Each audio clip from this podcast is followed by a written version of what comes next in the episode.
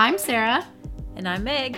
And this is the Seven Hours Difference podcast where we discuss our friendship, differences in opinions, and life in general.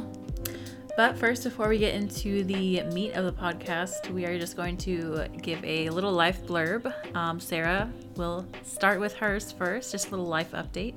I'm sorry, did you say the meat of the podcast? The meat of the podcast, okay? the good stuff. I love it. I the love stuff it. you're going to chew on. Uh, all right. Well, here's your little pre-dinner um, treat. um, my update is, I guess I'm really just having a hard time um, with my job right now. Just teaching um, partially remotely, partially in person. Yeah. Uh, it's getting it's getting really difficult, and I'm finding myself like way more exhausted than I was my first year of teaching. I mean, it's only my second year, but like, yeah, it's a major major difference. So I'm just really tired. um, yeah. but you know what really helped? And I know you're not going to agree with this, but I decorated for Christmas. yeah. I saw My that. trees, my trees up. Um, we, me and Cedric have already exchanged ornaments for an early Christmas present. Uh, we decorated outside. We got bows everywhere, red, sparkle. Ugh, it, it really does change your mood. Uh, I love yeah. uh, not gonna lie, I'm not decorating for Christmas.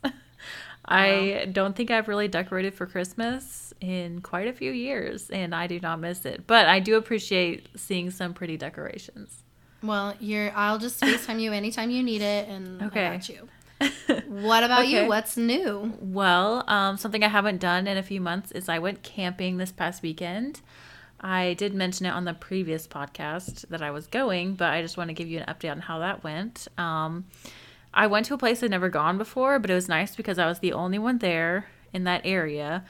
Um, and it was really quiet, and I slept really good, and it was just like a very beautiful, serene area. Um, however, there was like a speedway like a couple miles away, like literally where people go and like race their cars. Oh no! so like the whole second day I could hear them because apparently they have like events on the weekends or whatever. The whole second day I could hear them just like speeding around the track for hours. I was like, what is happening? Oh my gosh! It was like so bizarre. I could have gone into like to like watch them, but I was just like not into it. So yeah, listeners, Meg likes to go camping by herself. I do. It was it. just her by herself. She didn't even take her dog. So it was just no. her. I wanted to take my dog, but he had surgery, so I kind of felt like I wanted to take him to get him out and about, but like the more I read on the internet, the more I was like, I can't do that. But he was well taken care of with your brother, Yeah. so it's all good.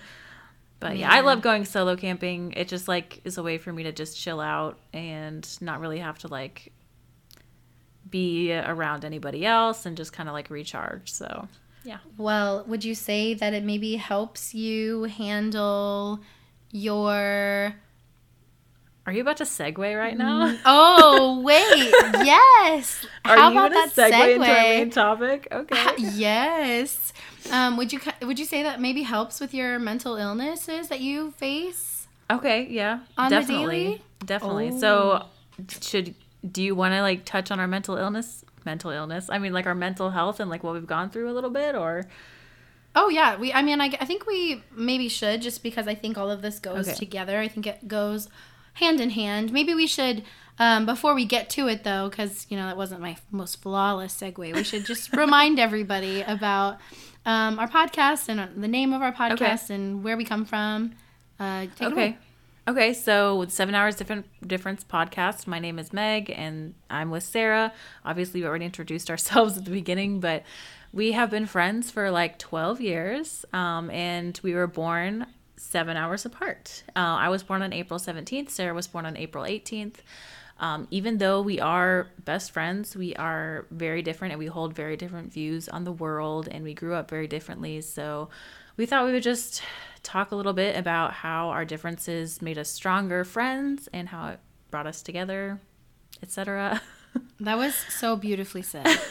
I'm tearing up a little bit. Oh, okay. Yeah. Well, I just wanted to kind of get, get uh, touch on our main topic a little bit too. This is a podcast that I sort of outlined and wrote, um, and Sarah is just kind of I'm kind of just like dumping it all on Sarah.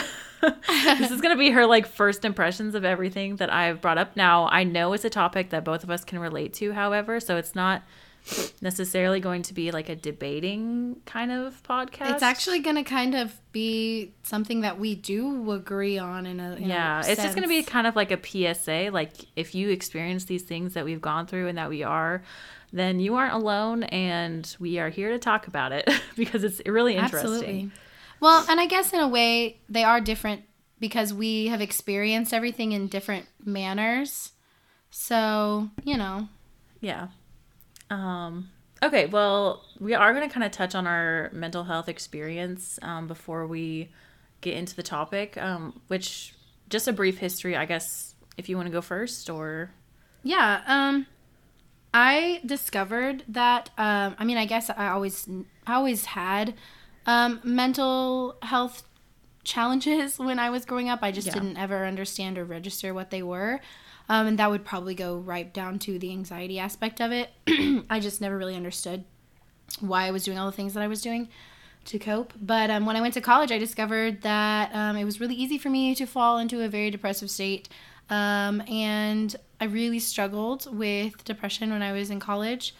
Um, and then at the end of my college career, my dad got very, very sick and uh, he experienced some major health issues. And it changed our life, and that triggered um, what I soon discovered was panic disorder. Um, so it has been a very interesting last couple of years of learning to um, figure out what my triggers are, um, understanding how to get through panic attacks, um, and just, you know, learning how to cope with my anxiety. Um, thankfully, I have a really amazing support system um, through my parents and my friends, and so it, I haven't done it alone. So it, it's been quite the journey. So we, I guess we should be very specific about this. You were diagnosed with panic disorder, is that correct? Yes. Okay, so diagnosed by a health professional. We are not self-diagnosed. I know that can be like a really, uh, it's a really important thing to say because, uh, you know, if you are struggling with these sort of things, you need to go to a health professional and get their recommendation on how to proceed because you can just, I would not recommend trying to diagnose yourself and trying to treat yourself um, because that can lead kind of towards a very dangerous uh, Right. road most of the time. So, I but will anyway. say uh, too that I was diagnosed with depression at that time. I don't think that that is something that I um, experience on the regular, um, but it does actually go Oh. hand in hand with having panic disorder, having anxiety. Um, so, yeah. What about you? Tell us your story. me i would say mine started back around junior year and there was kind of an event that brought it on which was me moving away from illinois and away from all my best friends and away from sarah and um, back to alaska. Um, so i had major depressive disorder like cyclical depression for years like i mean all up until now. I still struggle with it often. It's definitely not as bad now as it was but and again, again, I was diagnosed with it. Um, I wasn't self-diagnosed, um, and I was diagnosed with a slight anxiety disorder, but it wasn't like as severe as perhaps Sarah has gone through. Um, but anyway, so I've gone through like a, a very large history with depression. Um, so I just kind of wanted us to kind of go through that with the topic we have going on today because we aren't just kind of talking out of our butts.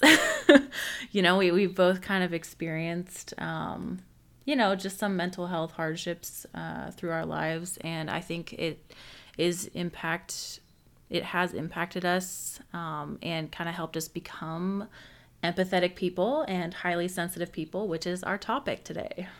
Ta-da!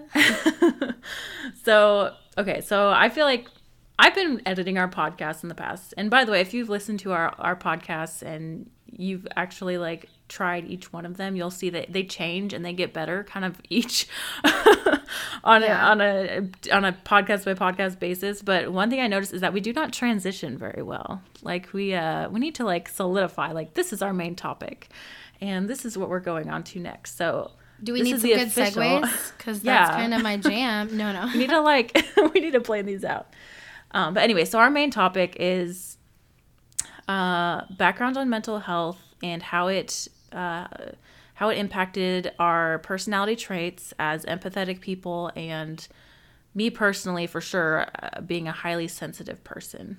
Um, so we're going to kind of discuss what those are and give you some tips for like coping with those things um, specifically empathetic being empathetic and being a highly sensitive person so sarah do you consider yourself empathetic Yeah, I would definitely say that that is true. So initially before we get into this, like how do you define being empathetic or how do you like how do you see yourself as an empathetic person? um, I guess something that really clicks for me that like lets me know that I'm empathetic is like when somebody is telling me something that they're like going through, like something sad is happening in their life, or I guess even like watching a movie or like listening to a sad song, like I take it on way too personally. Um, and I, I can like literally feel the feeling that they're feeling. Like I feel so sad or so upset, or maybe it's so angry, or maybe it's so happy. Like I literally, literally feel um, Yeah. what I imagine they're feeling in that moment. Um, Yeah. I take it on very quickly, very strongly, um, whatever emotion it might be. What about Okay. for you? Um, for me, it's very similar to that. So when I think of empathy, like to as it relates to me, uh, it is very much so taking on the emotion that someone's trying to convey. So whether it's in a TV show, song, whatever, um, I definitely feel that emotion very strongly. It it even sometimes for me it even goes as far as like if I see someone has like an injury or even like maybe a disability, maybe they're in crutches or, you know, something that sort of thing. Um, I sometimes feel that in my body. Like I sometimes feel like if someone has a broken arm and I see they they have a broken arm, my arm like I get a little pang in my arm. Not like my arm's broken, like I'm in Oh wow! a ton of pain, but like I it pangs like a shooting pain goes through my arm. It's just for like, like a your split second. body is like registering. yeah, it's like my entire body is somebody feels something that. there. That's crazy. And as I was researching this topic, when I like looked up the definition of an empath, which is what I'll go over next, but when I looked it up, it was very like supernatural. it was like Oh. someone who su- possesses a supernatural trait to, you know, be able to sense others' feelings and stuff like that. Like Ooh. obviously there's multiple definitions and I did not go with that definition, but I thought it sounded kind of mystical.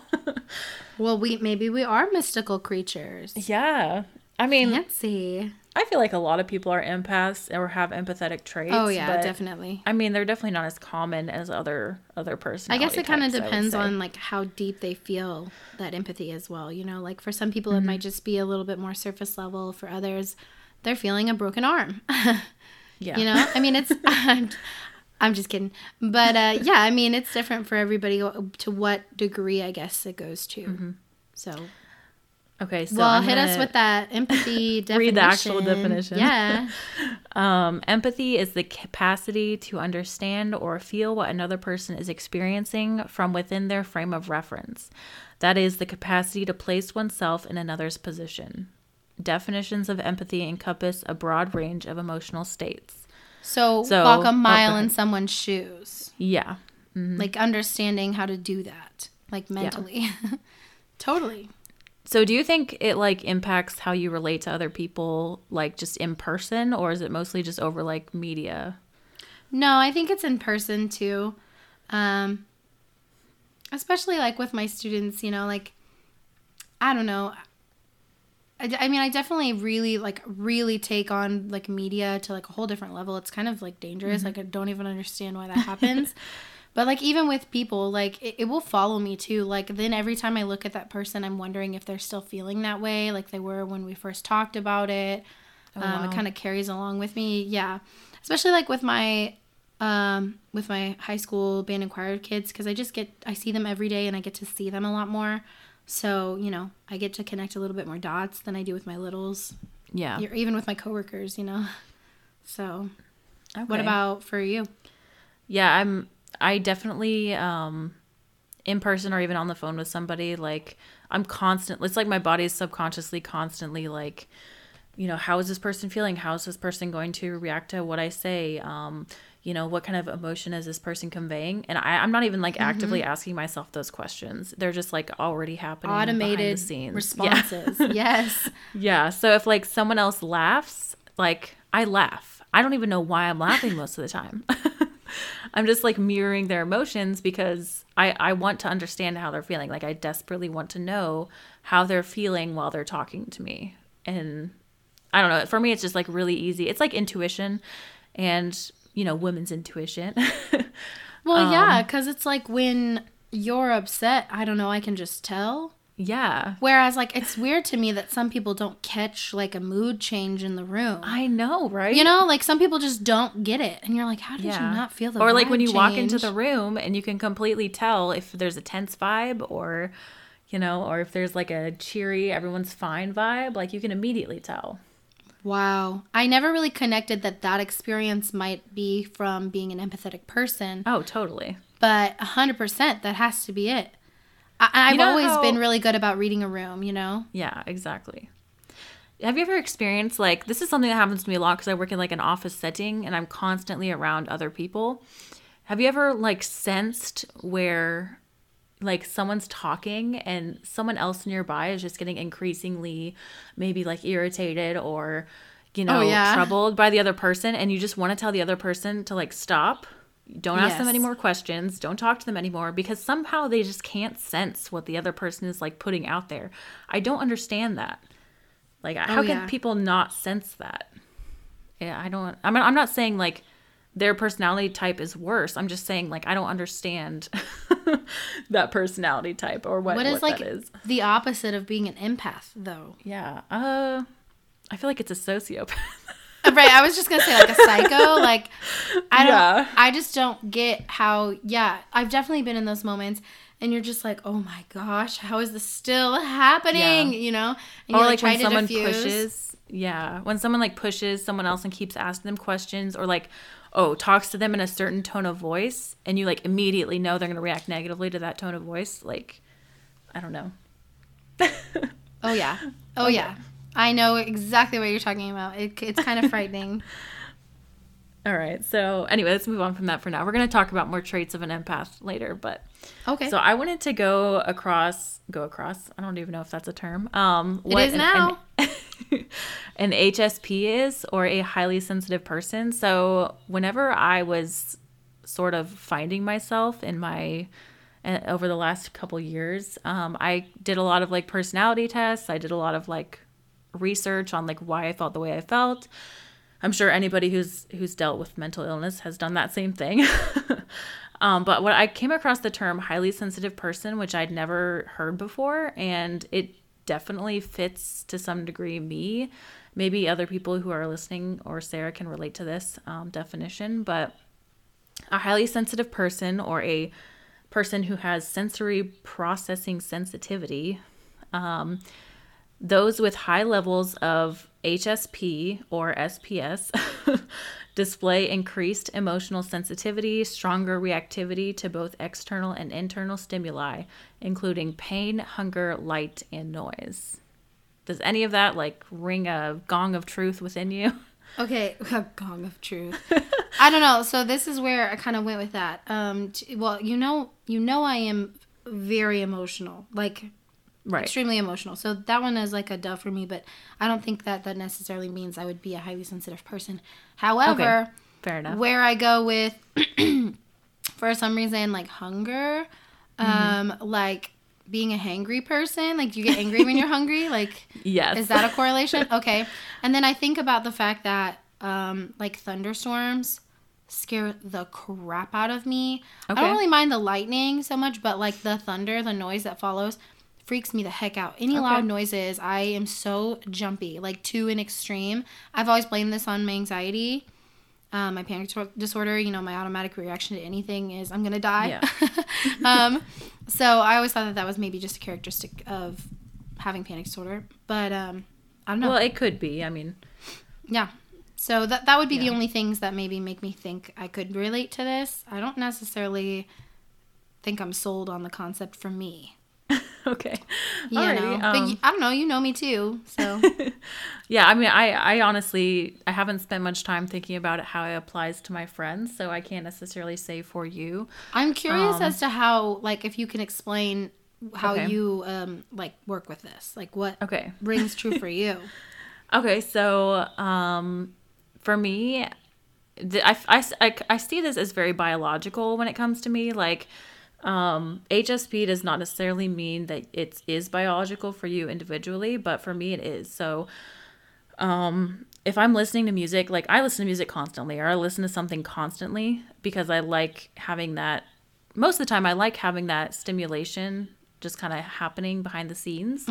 However, sometimes I'll have these moments where uh, I won't turn up the volume on my music at all.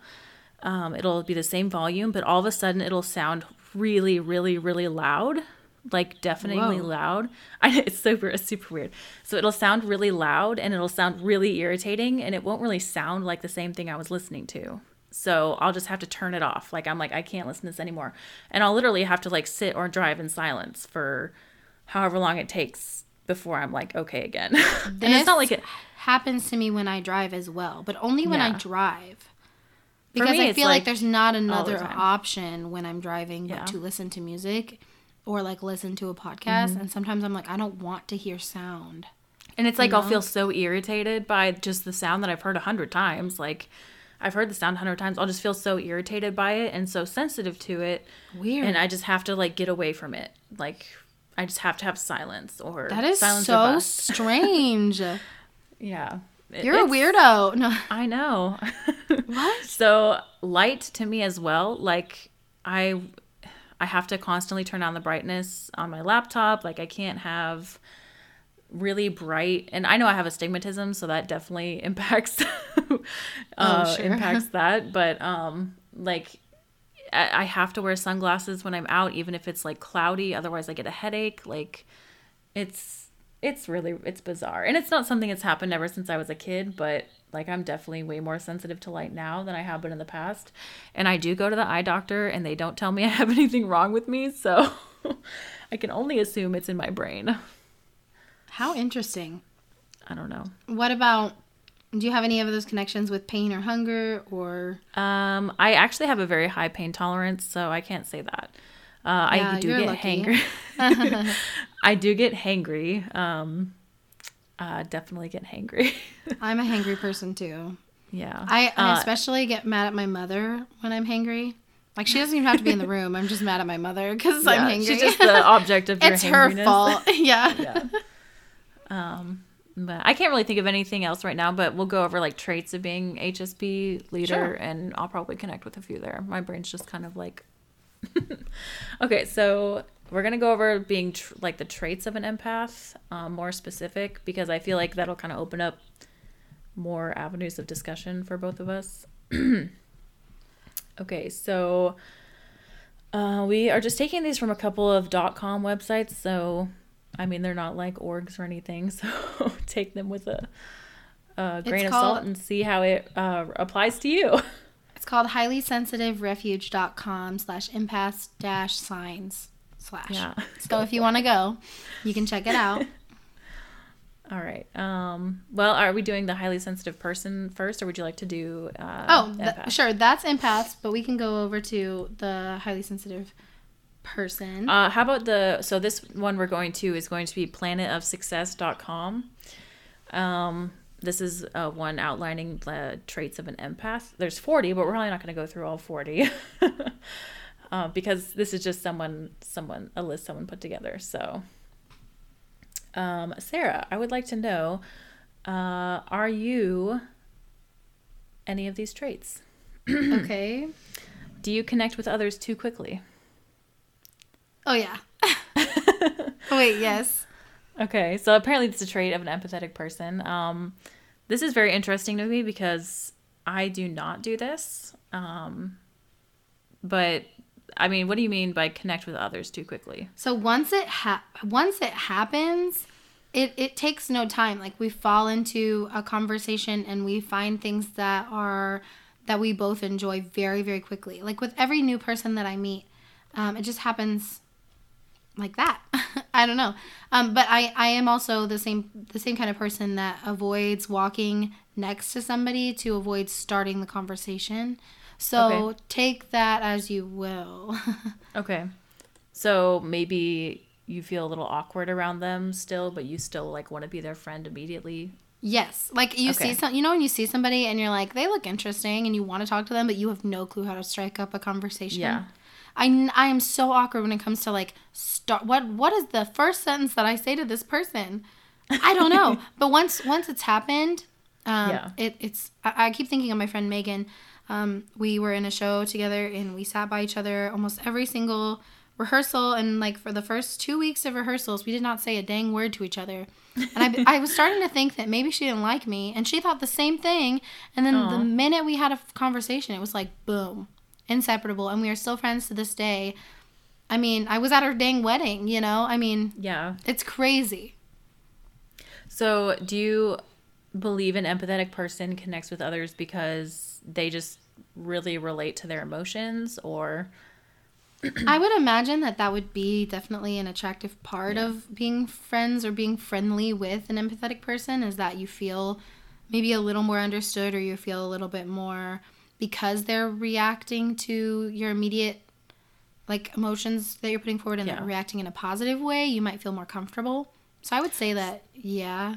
Yeah, I would would say true. empathetic people, in a general sense, um, often are good at f- making other people feel comfortable around them Mm-hmm. because they understand how the other person feels. So, like, that's something I try to do is make other people feel comfortable. So even if their jokes aren't very funny, I still laugh at them because I don't want them to feel like they're out of place or I don't want them to feel Yes. that negative emotion because if they feel that negative emotion, I will feel that negative emotion.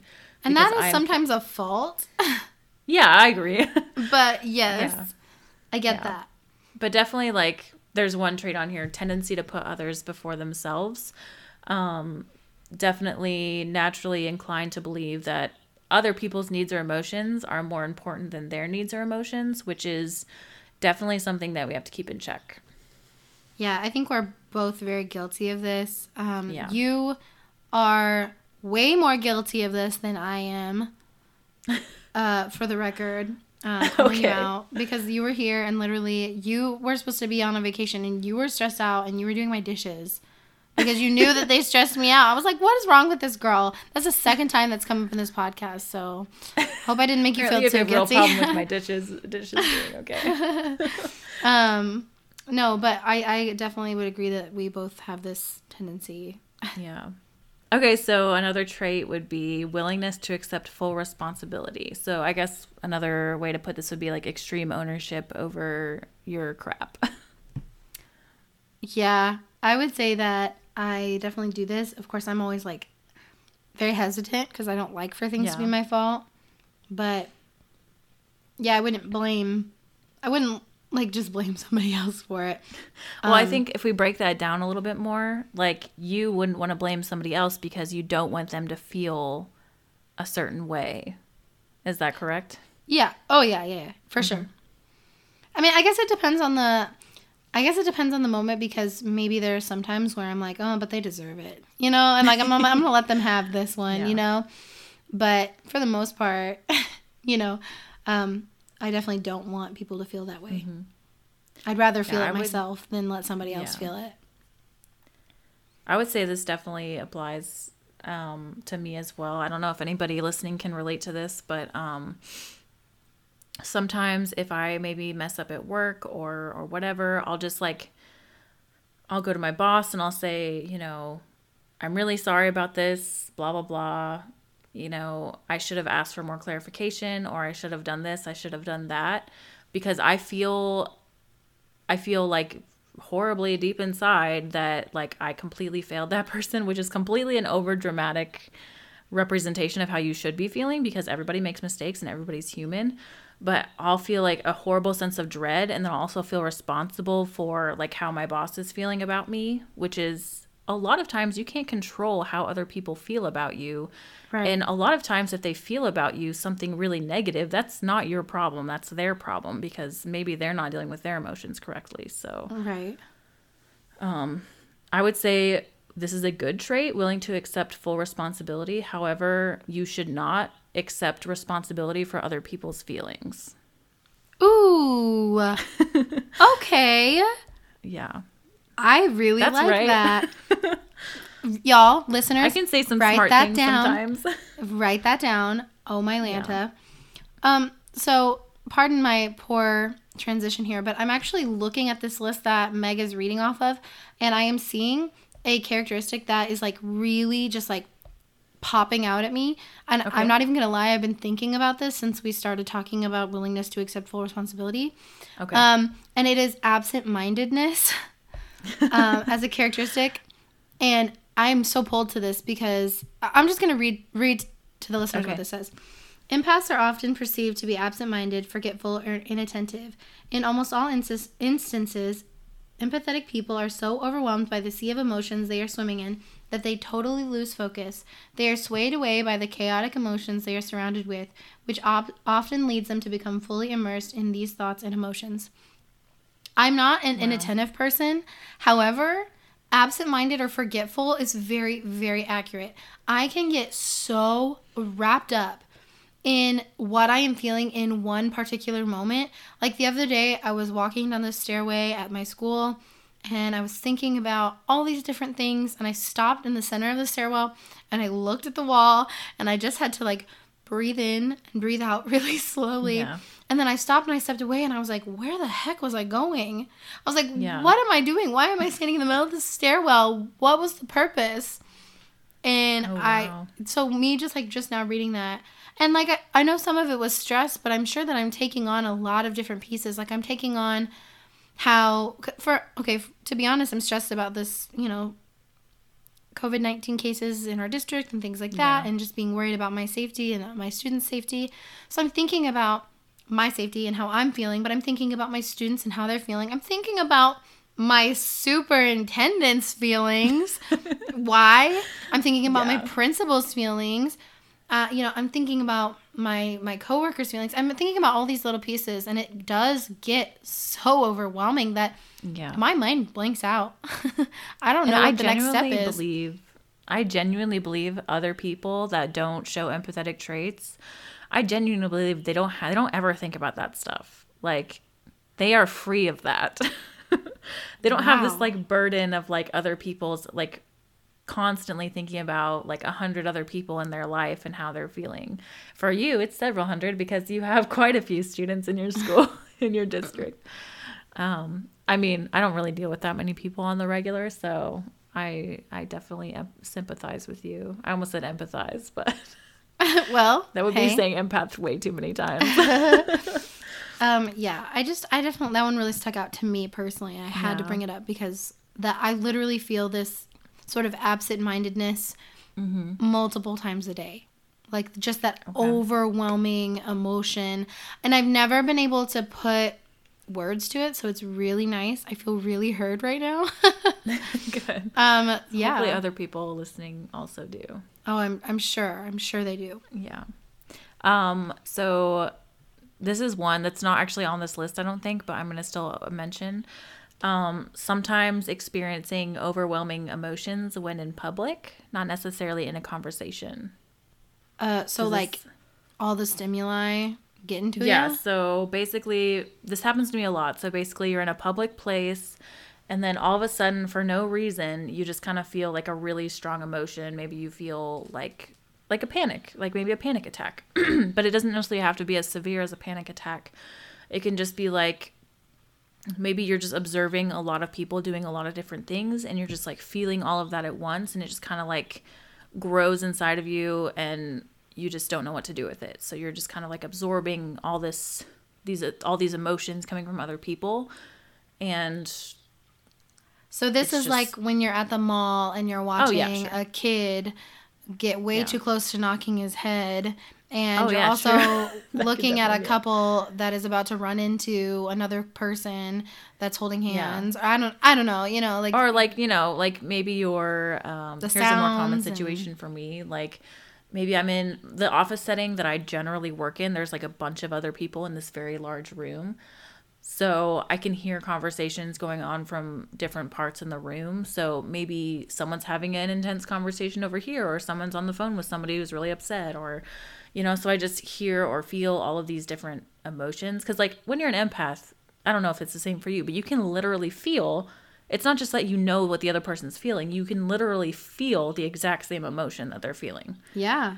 You So match you the have- room. Yeah, exactly. So if you have like the same the if you're matching that vibe of the room and it's very chaotic like at a mall or if it's very negative maybe like in a in a bad day at the office then then that can be very overwhelming all of a sudden at times. I I absolutely understand this. Yeah. It makes me think And it- about all the times this actually has nothing to do with like the public space, but like because we're thinking about this empathy stuff, like I'm really like Yeah. connecting dots. It makes me think about all the times that I've like stumbled into a conversation with somebody at work, like maybe I run into them in the hallway and it's like my mood will change Yeah. according to how they the- introduce them like introduce like they'll be like oh my gosh today is crazy. I'm like oh yeah it totally is. But maybe i was like having a totally fine day you know what i mean? You just like match their emotion. like yeah, i guess this did happen and this happened and man yeah i guess it is kind of crazy and you know? I i don't know i'm just like connecting all these dots. I've never really thought that much into it. I just knew mm-hmm. that i was an empath. I wasn't necessarily Yeah. thinking about all these pieces so. Yeah. Well, I mean, I definitely observe some empathetic things with you, like like you definitely take on, which uh, I I believe I do too, but you definitely take on like other people's negative emotions very strongly, um, including your mother, which I struggle with my mother's negative emotions as well. I think like mothers are are special, wonderful people that we inherit traits from, and I think more than likely your mom has empathetic traits too. So you Oh, kind of like yeah. bounce off on each other. She's like my strength and my weakness. yeah. hmm Oh yeah. I'm, I'm not saying em- like this whole podcast, guys. Empathy is if you're an empath, you're a very special person. Like you are not. This is not a negative thing that you necessarily have to like get abolished from your life or anything. This is Oh, something that no. you can also use as a strength. So Well, and once you know, and once you can identify, and you know what's Yeah. happening, you can use it to your advantage. Not like, Yeah. not like in a sleazy advantage way, It's but kind like of a make it work for you. okay? Yeah. it's like a uh, it's a sixth sense. So, So it's like we a, are a mystical. ramped up. Yeah, it's like a ramped up intuition. Like it's We like being able good, to trust brain. your gut. Yeah, Oh, I always try to trust my gut. yeah. Always listen to your gut. Okay, so this is something that okay. I'm gonna read these two traits, and I think they apply to. The first one applies to me. The second one applies to you. Okay. So the first one is tendency to spend much time alone. So that's obviously me. The second one is for you, often obsessed with order and cleanliness. Okay. I'm sorry if that, I- I don't want to offend you or anything. All right. So I definitely have a, an issue with like everything has in my own space because I would never come into your house and be like, this is not where your thing goes. but like in my own space, everything has a place. The same mm-hmm. blanket goes in the same spot on the couch. And the Yeah. tissue box goes in this place, and salt and pepper shakers go here, and like I don't know, like for for a little bit more understanding, when Meg was here visiting, uh, she was visiting my home. She brought her dog, and I just remember coming home, and I didn't understand, but I came home from work the first day that she was here, and all of my stuff was in the wrong place. And in my head, I registered that as how evil of her. I was like, why would she do this to me? Um, you know, it was like On purpose, completely. you like set sent me down a spiral and I went around you I think you were like in your room like changing or something and I went around and put everything back in the same spot and you came out yeah, I'm not gonna like, lie to you. Like uh, I, I, I didn't even notice that I had moved stuff around. see but like for me everything Yeah. I mean literally I will go and I will move the salt and pepper shakers so that they are just right you saw me do that yeah, I did. Um, so and like I I don't know why, but that's very important to me. And I do really like my house to be clean. And I don't just mean like tidy, like I mean clean. My house is Mm-hmm. Right. not clean right now, and that has been definitely a, a bit of stress in my week, and that's on me. But um yeah. I- You're you're a very orderly person too though. Like I'm very I mean I'm organized. I would I would describe myself as organized. I would not necessarily describe myself as I need everything to be clean because that is definitely not me. Oh. So it just like sits on my chest. and like I think Yeah. about it all the time. but Do you think it's because like oh go ahead. no, no, you go ahead. Do you think it's because um like maybe you're sensitive to your own environment so like you you need to have everything uh in its place or you you kind of hold yourself back from feeling like at peace, I guess. I'm gonna tell you exactly what it is. Okay. Okay. Um, it is because if I am not comfortable in my own space, how can anybody else be comfortable in that space? Interesting. So Okay. like, and I think this comes from my mother, but like, I would never want a guest to walk into my house as it is right now. Oh, interesting. Do you know what I'm saying? Like, and even though it's okay, like, you know, the the pillows on the couch and the dishes are all near the sink. You know, it's not it's not like gross, but like, it doesn't feel presentable to another person, and so I would want that person to be comfortable and to feel clean and feel safe in mm-hmm. my in my space. And if i don't even feel that which that's on me but like if i don't feel that then i don't think that a guest is going to be able to feel that. So i always feel like my house needs to be on tip top order in case i have a guest in case somebody comes over. And you know i don't know. Does that make sense? I mean that's maybe like a little bit a little bit crazy of me but I mean, it makes sense because, like, I mean, I obviously want to have a certain level of cleanliness whenever I invite somebody over. right Um, however, I I honestly past that I don't care. Like, I don't care to have like decorations up or like obviously I don't have anything on my walls. You've been to my apartment. I have nothing on my walls. Like I, I I'm not very expressive in my living space. Maybe that's it. Maybe that's maybe you're expressing yourself through your your house. Do you think I that's would- true? That would absolutely be accurate because Okay. I would like to be um, thought of as a clean, I got you. uh, expressed person. Like you know, I've got I've got stuff on the walls. I've got mini Yeah. na- a mini a nail in the wall to hang. Yeah, you a have picture. a very beautifully decorated house. Thank you. I, I love it. It's not it's not where it needs to be, but it will be one day um, when I'm rich. Um, maybe from this podcast.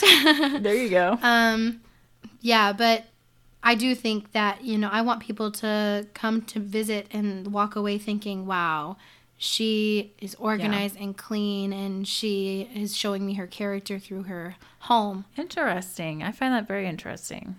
Yeah, I don't know. I think I, Yeah. I definitely get that from my mother, um, but I Yeah. never connected that. I thought that that was just like, you know, a psychopathic trait passed down through the family. I didn't really think that it was an empath thing. No, it's definitely an empath thing. but it I is because say. it's about other people's feelings Yeah. and, and thoughts towards the situation. perceptions. Yeah.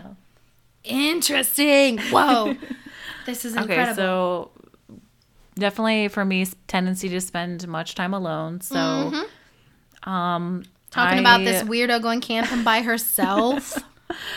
right? Um, I'll just read like this one sen- sentence um, from this description. Uh, empaths are very likely to schedule some alone time in order to recharge their depleted batteries. So, oh, however, if it, empathetic people are unable to spend t- time with themselves, they quickly experience emotional overload. Um, this is definitely true for me. Um, whenever I feel the most emotional or anxious is always whenever I don't get enough alone time. Uh, so it's like a direct line. Like I know if I don't get some recharge time, I am going to shut down. and my emotional overload is not me crying or, you know, having an outburst. It's me shutting down. Like just like no like can't don't, don't can't really carry on a conversation. Like not really interested in what's going on around me. I just just shut down completely. I was definitely worried about this when you were visiting because Yeah. I, I mean, my house is big for me and my roommate, Mm-hmm. but it's not big for three people, two dogs, and a cat. and you know, and so I I was just like worried Yeah. about making sure, I, and but you know, it was a one week and it's special for us. But I wanted Yeah. to make sure that we were getting, and believe it or not, I really do enjoy my alone time. Um, but I Yeah. wanted I wanted to make sure most most importantly that you were getting the proper alone time because I know that that's how you work. Yeah, I think everybody needs that alone time. I just feel like at times I need it a lot longer than other Right. people. Yeah. Um, but I mean, I, in that week, like usually if it's a, I have this expectation, like, okay, this week I'm going to stay at Sarah's house and we're gonna do this and this and this. If I have that expectation ahead of time, then it's not as as hard for me. Um, however, if if I am thrust into a situation to where I'm around other people and I can't get away, that's where it starts becoming a problem. Yeah. Um, I would say more unexpected situations. Um, sure, sure. But okay, so I'm gonna do this one last straight, and then it, and if you have another one, then we can go over that. But uh, then we'll move on to our next uh, section: uh, difficulty identifying sources of their emotions. Do you have this issue? Oh yeah. Okay. I definitely do. Um I have absolutely like been just you know, like at the end of the day, for instance, like I will come home and I will be feeling whatever emotion it is, and I'm like, where did this come from? Because it's, I, I don't know, like at the end of the day, I keep thinking, like, okay, at the end of the day, I'm tired, and like, of course I'm tired because I worked, but like, I'll be like filled with some sort of emotion, whether that's sadness or whether that's like excitement, or maybe it's just, I mean, those are two very general. I can't think of any other emotions all of a sudden. but um, you know, anything like that, I'll come home and I'll be like, "Where did this come from? Why am I carrying this around?" I used to really be confused because I would like watch a really sad show and then I would carry around Right. this like awful, awful sadness for so long, and I was like, "What the heck?" Yeah. Until I connected that that was from a show. So I know it comes from somewhere, but I don't necessarily know where. Sometimes it, I usually think it's connected to uh, an end of the of the day conversation, or you know, the last person that I talked with, if they were in a bad mood, that comes home with me. yeah. Um, the conversation I have with my mom at the end of the day. Uh, we talk every day after work. Um, sometimes that carries with me. Kind of depends. Yeah. But Okay. yeah.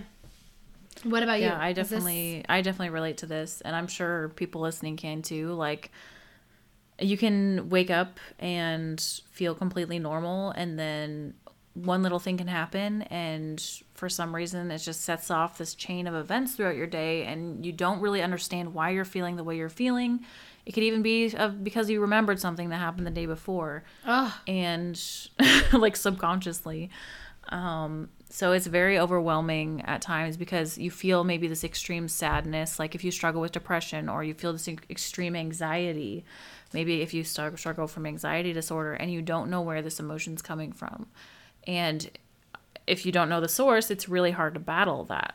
So, um, I Well, mean, that's and, one of like, the emotions can can come from certain things that you're experiencing. So like if you're highly stressed, then your emotions can yeah, it doesn't just have to be like the stressed feeling, the anxious feeling. Like Yeah. it can come out in all different ways. It can come out in anger.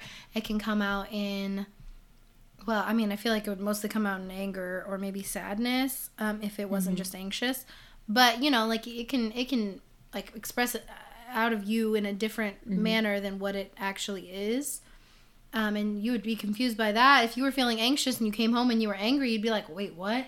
You know?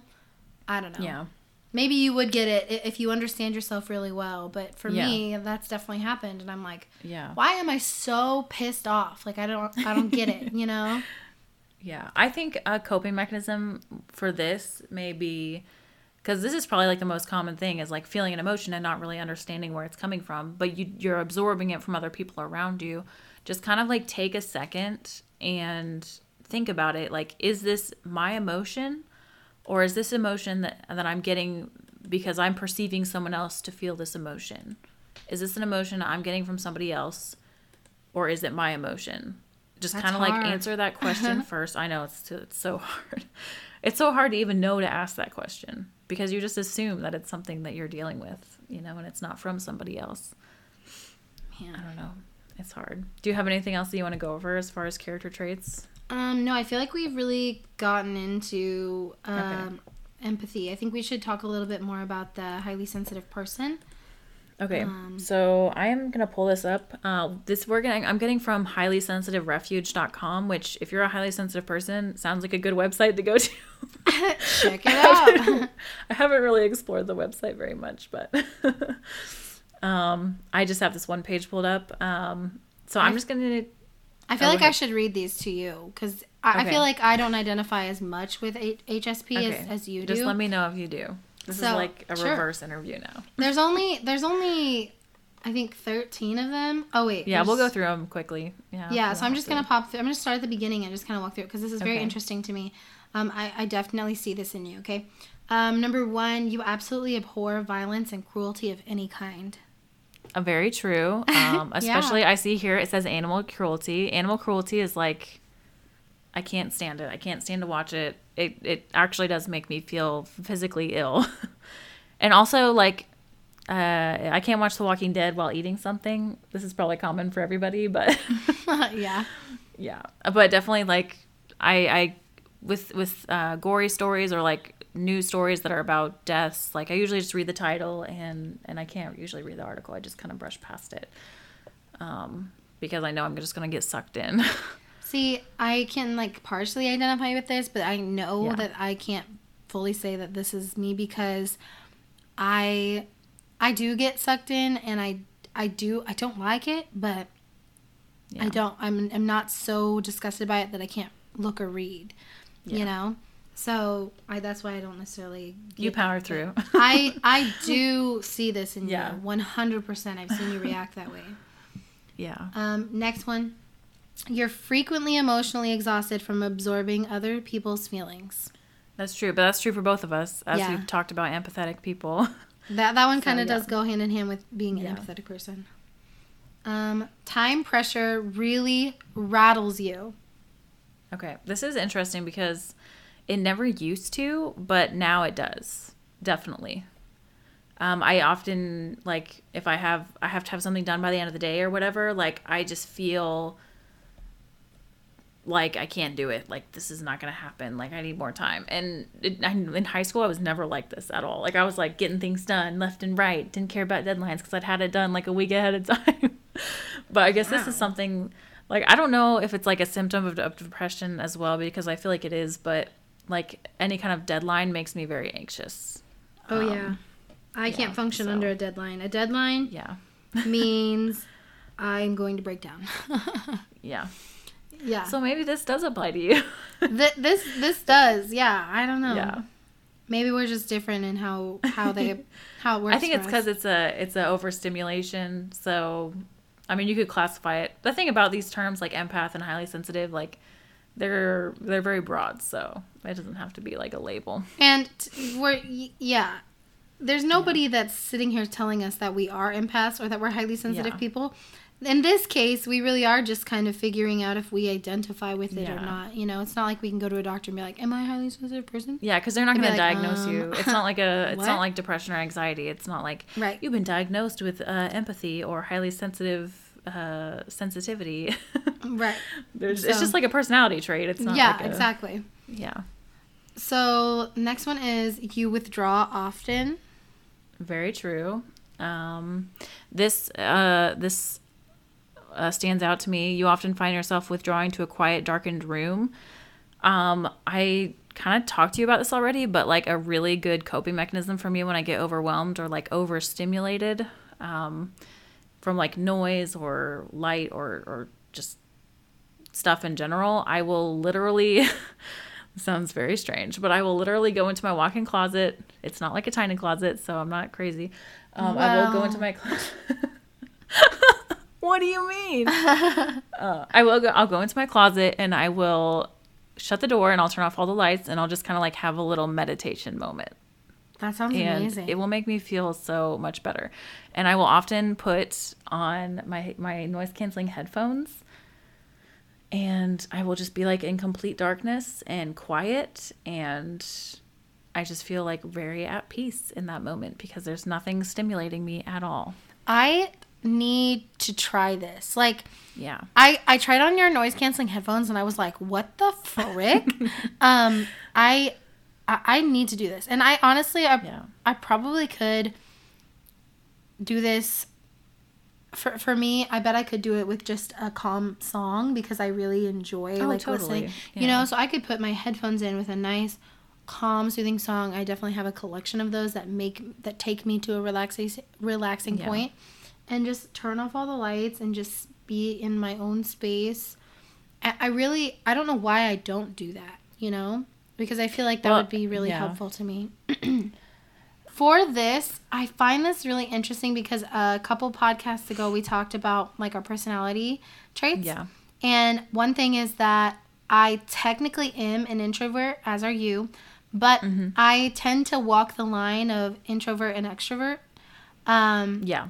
and now part of me is like, well, pfft, maybe I am an extrovert who just really identifies with being a highly sensitive person because this says whether you're an introvert or an extrovert, you need plenty of downtime, preferably alone.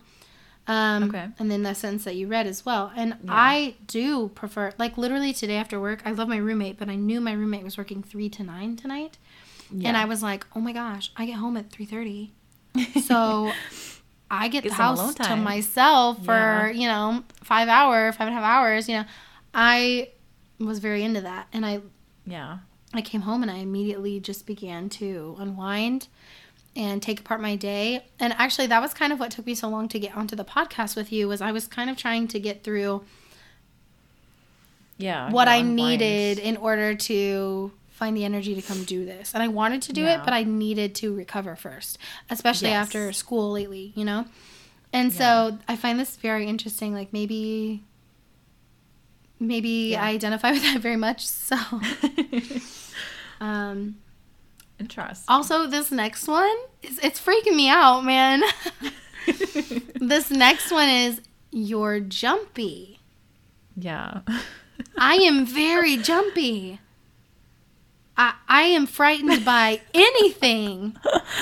yeah. Well, you're sensitive to your environment. I am I am very aware. You know, I Yeah. freaked um, Cedric, my roommate, out the other day because they um, hung two new ornaments on the Christmas tree, and it had been Mm-hmm. all of five minutes. And I walked by the tree, and I was like, "Oh my gosh!" Cedric was like, "What the heck?" It was supposed to be a surprise, but I figured Yeah. it out really freaking fast. and Cedric was like, "How did you even manage that?" And I was like, "I, I, I guess I'm just really aware of my environment." And Okay, yeah, so, when- this is. Oh, go ahead. I'm sorry. I when no you're you. fine when things sneak up on me it just catches me super off guard I mean, I don't. I don't see you as like a jumpy person. Like you know how some people are scared at completely everything, but yeah. I definitely. I definitely think you're very sensitive to your environment, which I think is a is a strength, is a super strength. I like it. so- It it's, yeah. it it makes people laugh too, which in in turn I I enjoy because my students have scared the bejeebers out of me. There was one day they were hiding behind the door of my office and I fell on my butt when they scared me. And I mean, it's a well loved quality of mine by many people. So it's like a good and a bad thing. I'm scared for a moment, but people seem to enjoy it. So, you know, it is what it is. I do like being aware of my surroundings too. Just that I like that I notice those things. I, I think it makes me more of an understanding person. You know, Yeah. like I make people Oh, feel totally. more seen and more heard when things change. You know, whether Mm-hmm. that is like a physical thing, like you know, I would notice somebody dyeing their hair from like light brown to dark brown, whereas like Oh, yeah. most people would be like, well, I don't even notice, or like they get an inch chopped off their hair. And I would see that, you know, and Yeah, like most people would that. like never know. Yeah. This is weird because um, there's like a couple repeats. Like it says Yeah, later know, on, it says sudden loud noises startle you. well, that's the same thing as yeah, jumpy, I think that startles everybody. Duh. yeah. but what okay, about so next one? Go ahead. you're a seeker?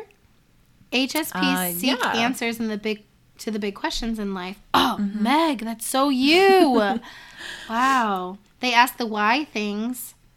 They ask why things are the way they are and what their role is in all of it. If you are a highly sensitive person, you may have always wondered why other people aren't as captivated by the mystery of human nature and the universe as you are. I'm kind of like this. Um, some situations, like, I don't really care to find the answer to. Like, I know you talked about last podcast, like ghosts and aliens. Like, I don't care.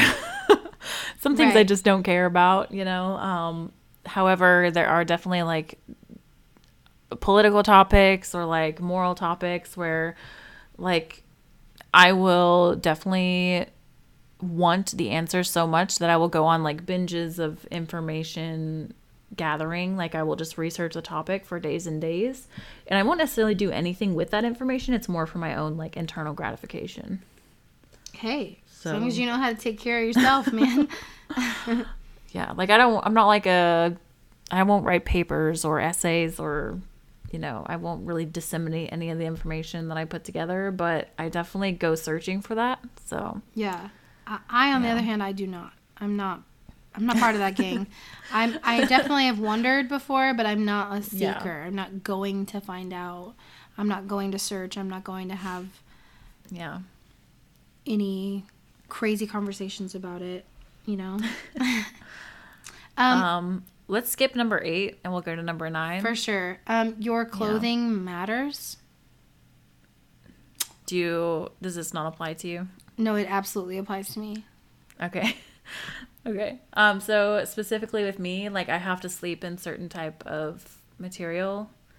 Uh, even like going out, like I, I, I, I stick with my blends that I like and that's it because I can't, I can't sleep in shorts. Um, I can't sleep in certain fabrics. Um, I can't really sleep in long sleeved. Uh, Oh, me either. No, no. yeah, I, no. I definitely have to sleep in a certain, and I know like if I can't get to sleep, I know it's because I'm wearing something that's wrong. So like I'll have to go change my pants. it sounds it sounds so bizarre to some people, I'm sure, but like I don't No. understand how people how do people sleep in like silk pajamas? Oh, okay. I love sleeping in silk pajamas. In fact, I, Oh, pref- okay. I prefer How do you do it? um, well, I find it cooling, and I get really hot when I sleep. So, like when I sleep in the silk, I don't get very warm.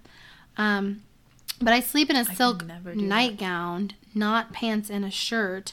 I don't understand how people could sleep with that much clothing covering their body. The only Oh, time I sleep with a long sleeve shirt on is when it's a hoodie because I'm freezing. I cannot like I could never sleep in my birthday suit, that's for sure. I have Oh, to have I love I sleeping have to naked. have at least I have to have at least like a shirt and I have to have um pants on that are preferably not pa- preferably are past my knee. Like they have to be in order for me to be very comfortable. Oh no. See, my thing for sleep, this is more important than any kind of like clothing like Yeah. content. It, uh, the most important thing for me is no socks. Nothing should touch my feet except for the blanket. Oh, interesting. Period. Yeah, Even I feel that. Yeah. like wide-legged pants, I cannot do it because then my something is touching my foot. I cannot do it. I can't. It makes me feel anxious, makes me feel yeah. unsafe. I don't know. kind of a weird weird thing. Mm. Okay. Um, here's another one. This is interesting because I don't necessarily think this is true for you, and actually already brought it up. Um, your Yeah. pain tolerance is less. Yeah. Many HSPs are more sensitive to pain of all kinds, headaches, body aches, injuries, etc., than non-HSPs. I would say headaches for me, but that's pretty much it. Like I don't really Do you I have get a very high pain tolerance. do you get storm headaches from like pressure changes? Uh, I don't think so. Oh, No. I'm the queen of, of pressure headaches. Uh, like tonight we had a storm, and when we got on, the first thing I said was I have a really bad headache because it was storming. Um, And I actually got a headache in the middle of the school day, and I didn't know that it was storming outside. And oh. I know. So then I I like stopped for a second, and I was like, "Is it storming? Maybe like potentially it could be storming outside because I have a headache." That is Um, an example of a biological HSP trait. Oh my gosh. Interesting that I started out the episode saying probably not a highly sensitive person, and here we are. Yeah. Interesting. Yeah, no, I definitely have a low pain tolerance, whereas I feel like you definitely have a higher pain tolerance.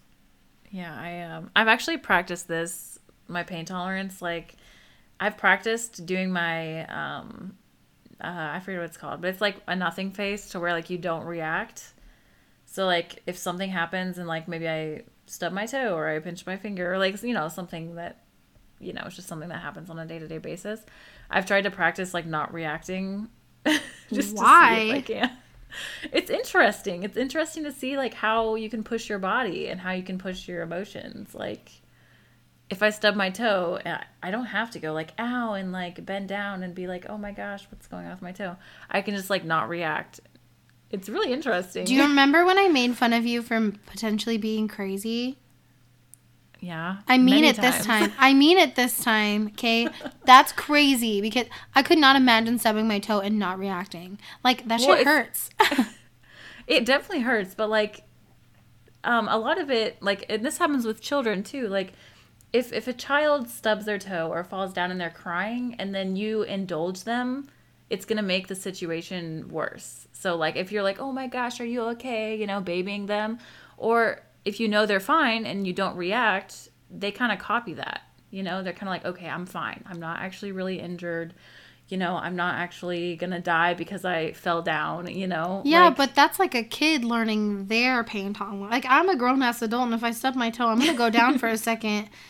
You know, like I am the kind of person Yeah. where like the initial pain, like the initial stub, or Yeah. I guess you know the initial like instant of pain, I'm like I'm gonna vomit. Oh my god, and Oh then I'm God. well, I, yeah, and then I'm we fine. Feel, feel that. yeah, and then I'm good. So I I guess you know I don't know. I guess I children, guess children I'm, that's I'm true. trying to sound like a psycho here, okay? well, a little bit. I'm trying to like, because like I, I want to practice. Like what I'm trying to practice is like Being in control react. of your like, being- reactions? yeah, exactly. Being in control of my reactions. So like taking a deep breath and like processing. Okay, I just stubbed my toe. Everything's gonna be fine. It's it's just gonna subside in like two seconds. You know, and not necessarily being like the initial. Oh my gosh. you know, I don't know. okay. It's a little experiment I'm doing on myself. Okay. It's it's interesting. I'll give it to you. It's interesting. And I, I'm probably not describing it very well, but you know, if I come across as a psycho, then I'm just gonna have to deal with that. Let, that's probably not the thing that makes you come across as a psycho. Well, Oh, okay. There's other things. I, I. I'm just kidding. I'm just kidding. No, but I, I do think that's crazy. That kind of that kind of self control because I don't know. I just keep thinking about how bad it hurts to stub my toe. well, I'm not there yet, but maybe I'll get there. well, keep working on it. I'm gonna help hold you accountable for that one. Okay. Okay, sure. Next Just time you don't, like, stub your you toe, know- just like FaceTime me instantly, and I'll be like, "How, how you doing?" I'll be watching your That's face. awesome. That's awesome. All right, so this next one is interesting. Um, it says, Your inner world is alive and present. What it means by that is it's talking about like your imagination. So it says again, due to deep processing, you have a rich inner world. As a child, you may have several you may have had several imaginary friends, enjoyed fantasy-based play, and were prone to daydreaming. As an adult, you have a vividly realistic set of dreams. This is so funny. Um, Okay. did you ahead. have an imaginary friend? Oh, um, I did not have an imaginary friend. However, all I did when I was a kid is in fantasy based play. So like Same. completely imagination based. And I I don't really dream now, but I daydream like all the time. All the freaking time. So I love I I love night I when I get to dream like the other night when I was on some good cough mm-hmm. medicine, I had some really interesting dreams. But when I do get to daydream, which is usually like it's really when I'm trying to go to sleep at the end of the night when I can like be in control of my dreams yeah. at the beginning of sleep. I love it so much. Like it is such a happy place because I don't have to feel everyday feelings at that point. And Okay. I, I enjoy to do it. I don't do it enough. I don't do it during a work day or like during important things, but I like to do it. And I was Yeah. always, you know, fantasy based play growing up all the time. I mean, you and I did it all the time together. Yeah. I did not have an imaginary friend though. Me neither. Yeah. I, I never was into that. My parents were very like Santa Claus isn't real. There's no Easter bunny. Weird. parents, so. Oh my gosh. My parents were like when we when my parents figured out that both their kids knew that Santa Claus wasn't real.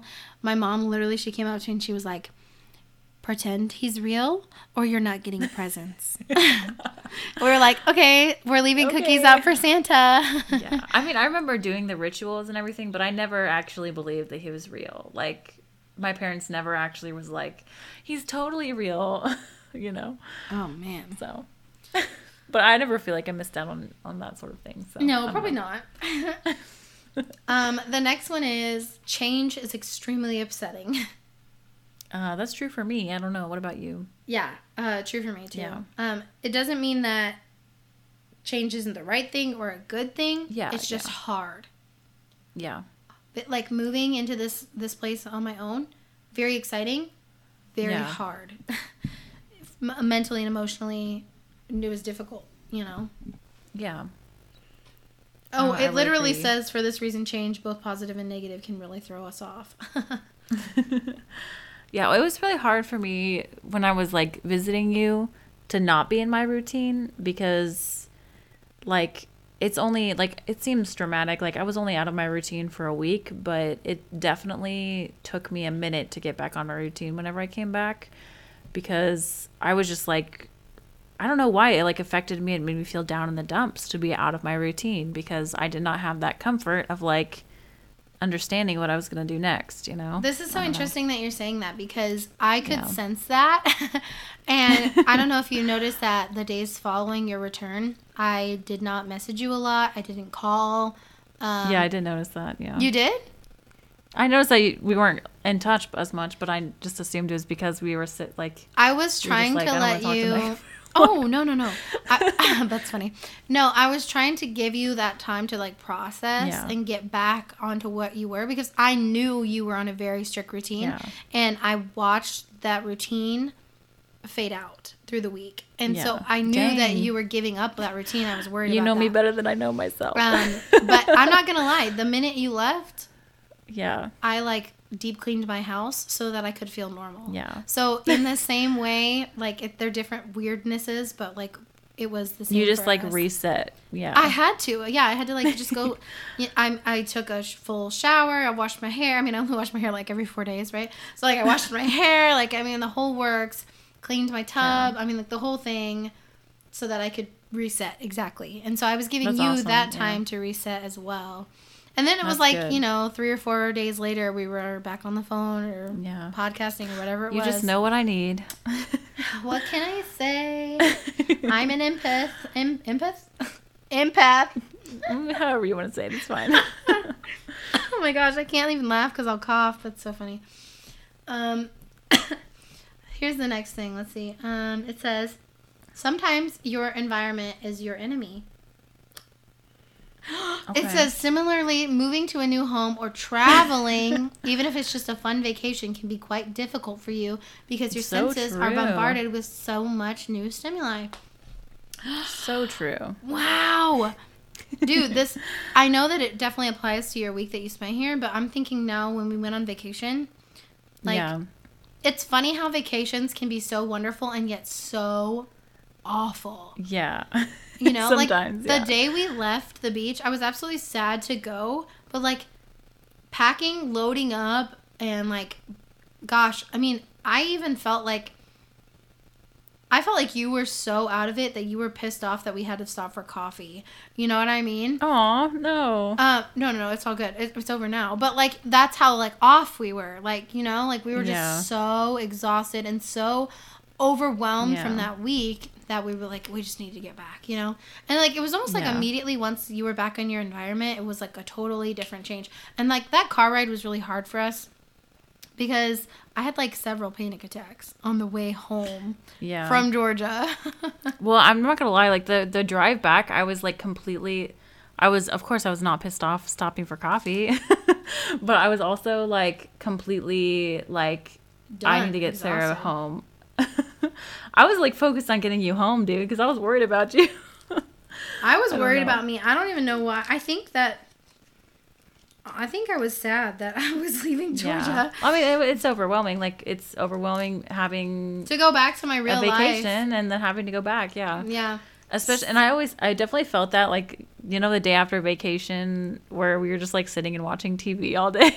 Oh, but it was amazing. It was like it was like a little. It was a vacation from vacation while Yeah. still staying away from the real world. it was a good transition. You should always give yourself a day after vacation where you're just home.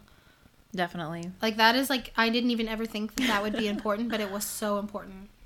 And then the Yeah. next day, I gave myself a couple days because the next day, then I drove home. Um, and I didn't have to be at work until the following day. So Yeah. Man. yeah, that was that was a process for us getting through that. I mean, it was still Yeah. an amazing experience. It doesn't change how I feel about the vacation, but yeah. like we, definitely don't, we definitely don't come back. Oh, go ahead. I'm sorry. No, you go ahead. We definitely don't come back from vacations like other people do on like a high, you know? It's definitely we come back on a low, you know?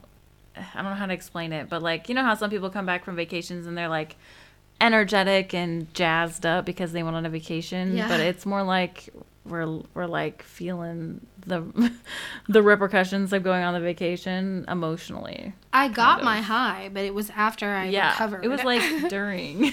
yeah.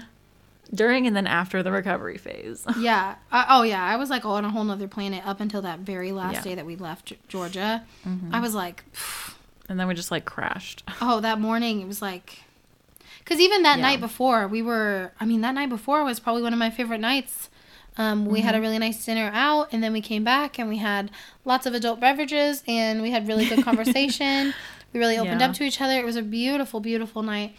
And then that next morning, it was like, uh, Yeah. like even walking on the beach to say goodbye to the beach was like yeah. pitiful.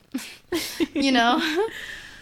Man. Well, I don't think we should go any, over any more uh, traits because we're kind of running out of time here. But we do have a few minutes to go over um, coping mechanisms. Yeah, let's do it. I don't know if you have any that you would like to suggest or if you would like me to go first. Um, I guess coping me- mechanisms for what exactly?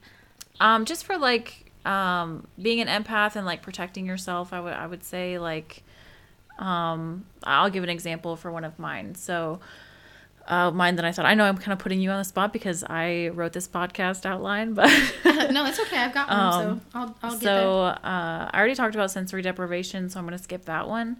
Um, but I'm gonna move down to um, finding out what calms you down. So for me, it's putting on those noise canceling headphones or it's turning off the music and it's it's silence. I would say the thing that calms me down the most would be silence.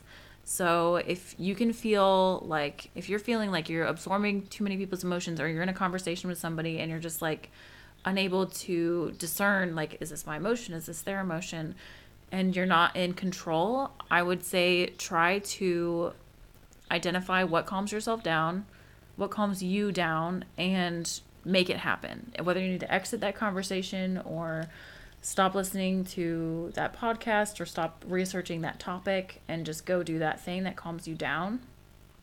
Um, it's gonna it's gonna help you just on a day to day basis.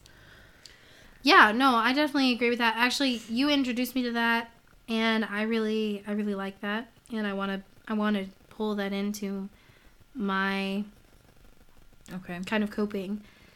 Um, yeah, I actually have one that um, I use a lot when I'm coping with my anxiety, but I think it could work for coping with any kind of overwhelming experience. Um, I don't remember what it's called, but you've probably heard of it. It's where you use your um, your five senses and you count down. Okay. So it's like you have to stop and you have to look and tell yourself what five things can you see, what four things can you hear, what three things can you touch, what two things can you smell, and what's one thing that you can taste. So, Okay. um, you know, you use your area around you and you think really hard about those things so that you're not thinking Mm-hmm. about all the other emotions or experiences or wha- whatever else is happening around you that is Yeah. upsetting you, right? and that really works for me when I need to kind of collect myself in a moment, especially like if you're out in a public place and you can't just like pop your sound canceling headphones on. You know, like that's a really True. you're you're gonna focus in on certain things instead of Yeah. taking in the whole environment. You know, Yeah. so that's definitely a skill that needs to be uh, or a muscle that needs to be strengthened because like as empaths i think you can relate like we definitely suck in our entire environment it's not just Oh, like yeah. one or two things all of it. it's the entire thing um and finding out your triggers so um Yes. one of my triggers is like people yelling. I know that's a trigger for a lot of people, but like people yelling will instant instantly throw me into this like completely shut down emotional state.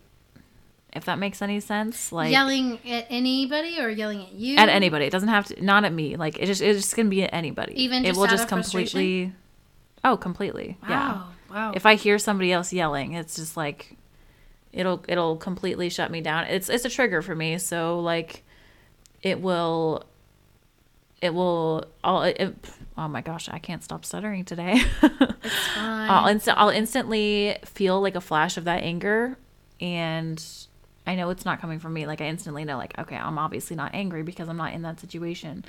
But I'll feel it and then I'll be like I'll completely shut down inside. It's really it's really hard to explain. Um, if I'm sure people who are listening can understand what I'm saying if they've felt that before. Um, but if you feel that like uh, switch flip inside of you, that's where you like go into your calming or your sensory deprivation or your, you know, like uh, Sarah described, like your coping mechanism. Don't just let it fester. Just deal with it in the moment. Yeah, absolutely. Yeah. I'm still working on understanding my triggers. Um, I only know a few of them, and honestly, some of them I'm embarrassed to even speak of. So, That's okay. but, so I'll spare all our listeners of those. But yeah, getting well, yours to- are based Mine are based on on anxiety, disorder. yes. Is that correct? Yeah. Yeah. So, and actually, they're very, very oddly specific. Um, I guess, I guess I'm embarrassed by them, but I can tell you. Um, Okay. I don't consider myself a hypochondriac, but for some reason, uh, since discovering and developing uh, my panic disorder, um, it has been based off of a fear of a medical emergency. Um, Okay. And I guess maybe that comes from my father and his medical emergency. I guess maybe that really frightened me. Um, but like, yeah, so at any given time, like if I'm experiencing something and I don't have an answer to why I'm feeling a pain or an ache or whatever the heck, um, it can send me into a panic attack. Which, like, hello, panic attacks kind of feel like heart attacks. So, like, that's like double whammy. yeah. Um, so like my mom always knows the right things to say. I call her almost every time I have a panic attack. Um, oh. yeah, she. The goal is to make me laugh. That really helps. But yeah, so it's always based off of like a, feeling a certain pain or sickness or something like that because that's what I know that that for sure is a trigger. And then also like a, a certain amount, like once I reach a certain level of stress, that takes me no time at all to go into a panic attack. But Okay. I know that there are more, and I just don't know them yet. Um, so I'm still learning, and it obviously Yeah. it takes time before you really know all your main triggers. Mm-hmm. But yeah, just getting to Um, know them and like just yeah. taking them for what they are. Just you know knowing. I guess don't be embarrassed by them like I am because there's nothing really to Mm-hmm. Well, be yeah. embarrassed by. Definitely don't be embarrassed because, I mean, obviously there are a ton of people out there who feel the same way you do and who, you know, maybe you could find uh, some help in the coping mechanisms that you have. So. It actually does make me feel a lot better knowing that there is probably somebody out there, multiple people out there that do experience Yeah. the same kind of anxiety that I do. That does make me feel Yeah. much more normal. So if you are listening to this and you experience that kind of anxiety, like a panic attack based on that, I would love to talk to you. So send us a message. Yeah. yeah, it's um, it's uh, it's not like all, all us empaths and and potentially highly sensitive people go around talking about how we're that way. So right. you know, definitely don't feel like you know you're alone or anything No. because it's a very common personality trait, not as common as others, um, but it's it's definitely it's not just like a, a negative thing either. Like we talked about earlier, um, I do have a note in my notes here that being an empath can at times make you a target for certain types of people um, because this is something that I've kind of gone through, and I'm not going to get like in depth, but there are um, narcissists and sociopaths out there who specifically target um, empathetic people because a lot of times empathetic people, I'm not saying everybody, but a lot of times they are blind to the negative traits that someone can exhibit because they are so focused on trying to please that person um, because they want that person to feel good because if they feel good then the empath can feel good. Um, so i just want to caution and maybe spend some time researching on what it means to be an empath. If you if you relate to anything that we've said um, spend some time researching uh, the personality trait and trying to figure out maybe how you can protect yourself against certain type of people or how you can like use this personality trait as an advantage um, because it's kind of like a superpower. Um, but it can also be a very uh, super scary thing so i don't know sorry just talked a lot but no, that's. I mean, that's really important. Actually, yeah I, ironically, before you said that, I was thinking about. I wonder if other em- empaths tend to befriend more empaths or people that are opposite of them. Because I was Mm-hmm. i don't know that's interesting we are friends. We're very, Yeah. very similar in that aspect, even though we're different in a lot of others. you know, like we are both empaths and potentially highly sensitive Yeah. people. You know, I would It's say. I would say a lot of empaths maybe, um, it's hard to say like an empath attracts other empaths because a lot of times if you're empathetic, like you don't go completely looking for a certain personality trait or anything. You just kind of want to be friends with everybody. So um, I would say more empaths, like people who are, um, I would say even the opposite personality traits, are very, very attracted to empaths because empaths will deal with all of their, all of they everything that they have to offer because empaths want other people to be happy. So, Wow. um, It's an interesting take. I, think- mean, yeah. I get that. The more I think about that, the more I have to agree. Because I mean, empaths will put up with a lot of crap before they realize they don't have to. So, um, Dang. yeah, Us dang empaths. Well, actually, yeah, the last thing that Meg put on this really great outline, by the way, Meg, I really enjoyed it. Thank you. um, is understand that being empathetic can be a huge strength. And we probably should leave with that because yeah. I agree. excuse me, we want we we don't want you to walk away thinking, "Oh my gosh, I have all these traits. Am I am I this way? Am I a bad person? Am I annoying? Am I weird?" Am I weird? Yeah, because like I'm not gonna lie, I'm just gonna embrace who I am. I'm embracing that I'm a little Yeah. strange and obsessive with putting the salt and pepper shaker in the same spot and taking on way too many emotions at one time. I'm just gonna embrace that. And you should too. You know, it is it is a strength. You are like a superhuman. You are mystical. you have a special skill.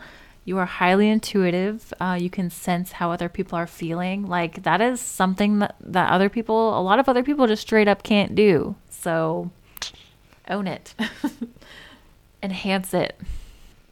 Meg, I have a question before we go. Okay. And it's kind of about, you know, we're super aware people. And we get into the dreams a lot, right? right. One thing that happens to me all the time, and I have no clue if this has anything to do with what we just talked about, but maybe it's something for us to ponder. I often have, if I have a dream, because I don't often have dreams anymore, if I get to have a dream, I will notice, however many weeks, months, years down the line, that I am actually experiencing that dream live and in person in a form Oh. of deja vu. And this happens Yeah. all the time. And I, it has always freaked me out. And recently, as in like the last two years of my life, I've decided that maybe I'm potentially sidekick. Um, Yeah. just a smidge because that that happens all the time, and I'm always spot on. In fact, I had one the other day where I was sitting in my office and I was prepping, and uh, it was like a doomsday feeling. And I remember getting up and going down to my mom and telling her, "Hey, I had a job. I was a music teacher, and we were like, very, it was awful. It was very stressful, and there was something wrong, and Yeah. everybody was worried about it." And I was like in my office worrying about it, and then like I literally experienced that in a deja vu moment, and I don't know if my mom would remember me telling her about this, but I remember telling her. So wow. yeah, I don't know. Maybe that maybe that has something to do with this like almost sixth sense that I am blessed with. Yeah. You know, I don't know. I Something to think, think about. I definitely have experienced deja vu. I mean, obviously it's something that everyone does, but sometimes I actually remember dreaming it. Like That's I remember when I dreamed it. Yeah. Yes. See. okay, do you ever get this thing to where you know something's going to happen and then it does happen? Like something that's not related to you? Maybe I should be more specific. Well, I feel like I know what you're talking about, and I'm like trying to Yeah. think if I can think of a time where this truly Yeah. happened to me because I don't want to just say yeah, and then like that I've never experienced it. I mean, I know the brain is a powerful thing, so I mean, obviously the power of suggestion is incredibly You mean like I've been able like, to predict it? Yeah, yeah, yes, kind of like I've been able um, to predict yeah. a lot of things that do end up happening.